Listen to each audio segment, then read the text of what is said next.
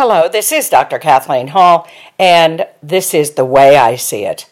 Let's vote for the president, the priestess, Taylor Swift this next year. My daughter's been a Swiftie for many years, but I never focused on it or thought about it much until this Eras concert tour. And as I and my friends and all of us around the world witnessed this global groundswelling, the hysteria for tickets, I was in a state of shock it made me so curious about this Swiftie, Taylor Swift phenomenon. My daughter's in her 40s. She's not a young teen. She's in her late 40s. She's an established physician with a one year old and a three year old daughter. But you know what? When the concert came to town, all of her women doctor friends flew into town, they got tickets, and they went to the Taylor Swift concert here in Atlanta. Uh, and if that wasn't enough, a little while later, when uh, Taylor Swift was at the MetLife Stadium in New Jersey, they flew up to see her again in concert, the same concert. So I asked her, "Why are you doing this?" And she said, "You know, mom, it's it's you just don't you just can't believe it. You you just feel different. It's exciting. Everybody being there, you're changed. You feel so alive. And I just we just wanted to see it again. And it is a little different every time." I went, "Yeah, right." So now, believe it or not, they're flying to Amsterdam. They're planning on flying to Amsterdam to see her in concert again. So again, this was even got me more. What in the world is going on? Her global and intergenerational magnetism has never been seen before. So my friends and I decided to go to the Taylor Swift movie that was around, uh, you know, all the theaters to see what was going on. So we watched the Eras concert ourselves to see what was going on. So to make a long story short, after I watched, we watched that movie, I got it somewhat. Um, the songs are uplifting, the scenery, the colors, her passion, the audience. You just feel like you're some big, I don't know, part of something bigger than yourself. And it really makes you energized and happy. But after I saw that, I heard about the documentary about Taylor Swift. It's called Miss Americana. Um, and if you haven't seen it, see it. And it was fabulous. It was absolutely amazing. It gives you the backstory of her. Um, and so, okay, I can formally say now I'm a Swiftie. I've spent some time pondering what the Taylor Swift divinity is all about.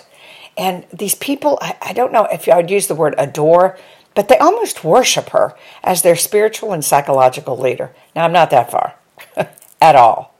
I'm just noticing this phenomenon. I'm going to go through some of the few ideas I have on why Taylor Swift is this guru, goddess, priestess, powerful figure in our midst. First, let's talk about the power of archetypes.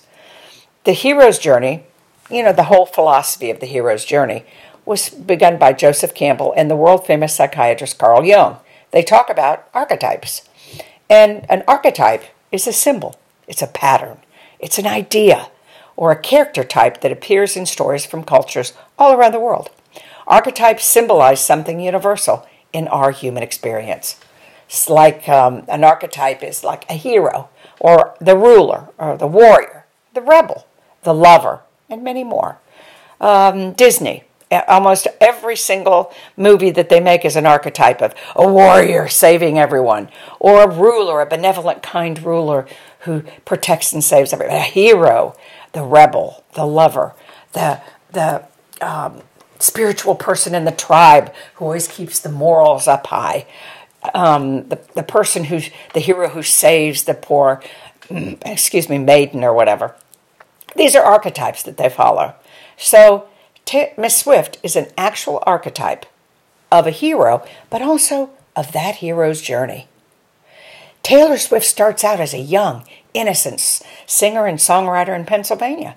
Her parents actually sacrificed to sacrificed past tense to move her to Nashville because you know they, they knew that that's where the music business was and agents and and the ability for her to develop her songwriting techniques. So they moved there and so that was another part of her journey. And she started out as a country music singer. Then she shifted styles of music. So it's been a journey. And Miss Swift makes her trials, failures, losses, joys, successes for us to see, for the world to see. We get to experience it through her music, her lyrics, her voice. She can be in the midst of a great loss or a failure, and she always returns to her healing balm, her magical formula, her mystical solution for all ills in her life. It's her music. She writes this song about her experience and sings it into our hearts, and we share her experience. She's on the hero's journey through life. Fall down 40 times, get up 41. Yep, that's Taylor Swift. She embodies our hero, what we all want to be. We have all had losses, failures, successes, everything Taylor's had. But she verbalizes it, she sets it to music and dance so we can be transmuted, transformed into something new as she is. We sing along, dance a little, and we are free. We're in community. We're in a community. We're all healing together. This is so powerful to human beings. Taylor Swift becomes a holy priestess, a guru, a goddess, almost a divine archetype. And it has a spiritual impact. You just don't attend an Eras tour. You're immersed in a communal experience in a stadium of 70,000 people, actively participating in both individual and collective levels in some vast, outside of yourself, vastly experience. But you're also ignited within, that seed's planted within. It's the reason I compare it to going to church or going to Mass. Church attendance has plummeted around the world, in some cases, um, as much as 40%. The church leaders should take note of Taylor Swift and try some of her magic, her alchemy. And also, there's a religious impact. How about music? Religion is integrated with music, hymns, chants throughout the beginning. Methodism emerged, excuse me, and had massive growth from kind of dry Anglicanism in England because of the brothers of John and Charles Wesley. Charles created bold, inspiring hymns that captured a huge following. The movement spread like wildfire because it had inspiring, powerful music, moving people's souls that told stories. And then next there's vestments. Look at Taylor's magnificent costumes. My God, I can still close my eyes and see the purple sparkles and pink and yellow and short and long and skin tight and oh my God. I mean, her costumes are shockingly gorgeous and unique. And then ritual, the stages, the incredible, unique, mesmerizing design. I can still see her playing um, p- playing the piano in the in the cabin I, I can see her jumping into the long swimming pool and swimming to the end. I can see her with the snake and the swirling outfit she had on. Ritual. She does the personal welcome too, as she walks out onto the stage to her followers, parishioners, as a priest does in the opening of the church service. Welcome, everybody in Atlanta. Welcome. You entered into this holy space. There was the way you were before you came in here, and I am promising to take you on an inviting journey into our world here together now. I promise to rock your world. You'll be transfixed when you're here, and you'll be transformed by the time you leave. I promise. I'm Taylor Swift. Then you have the farewell benediction. Then magnificently, Miss Swift ends with a divine benediction as she sends her flock off into the world to spread love, compassion, kindness, acceptance, generosity. Wow, what a benediction. And she's also a magnificent storyteller. Her five eras of eras of her life, the eras of her life, the five sections of her life that she has in this tour, in each one, is about her life and her music in those five stages. These five stories are filled with a multitude of songs in each era. Each story, each era of her life is a story that her congregation follows as they're mesmerized. Taylor has a great impact on other people's health too, mentally, physically, mind, body, and soul. She infuses each person in, in her congregation with magical energy, singing, dancing, community. It is the anti isolation epidemic cure. It is happiness, it is play, it is joy. All of these factors are great for your immune system, your health, longevity, stress. Innumerable studies show the impact of music, dancing, singing on our health. Hope, the impact of hope. the impact of laughing and playing on our brain.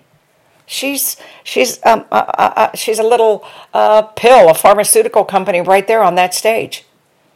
But then there's also Miss Swift's massive economic impact that nobody ever saw coming. Taylor Swift's Eras Tour has a potential, are you ready for this, of making $80 billion. An $80 billion impact on the global economy. That's bigger than anybody's beyond, you know, beyond anybody's wildest dreams. One economy estimates just as the U.S., the Swiftie economy will have a direct economic impact equal to that, are you ready for this, of 55 Super Bowls. My God, one human being. Really, is she an alien?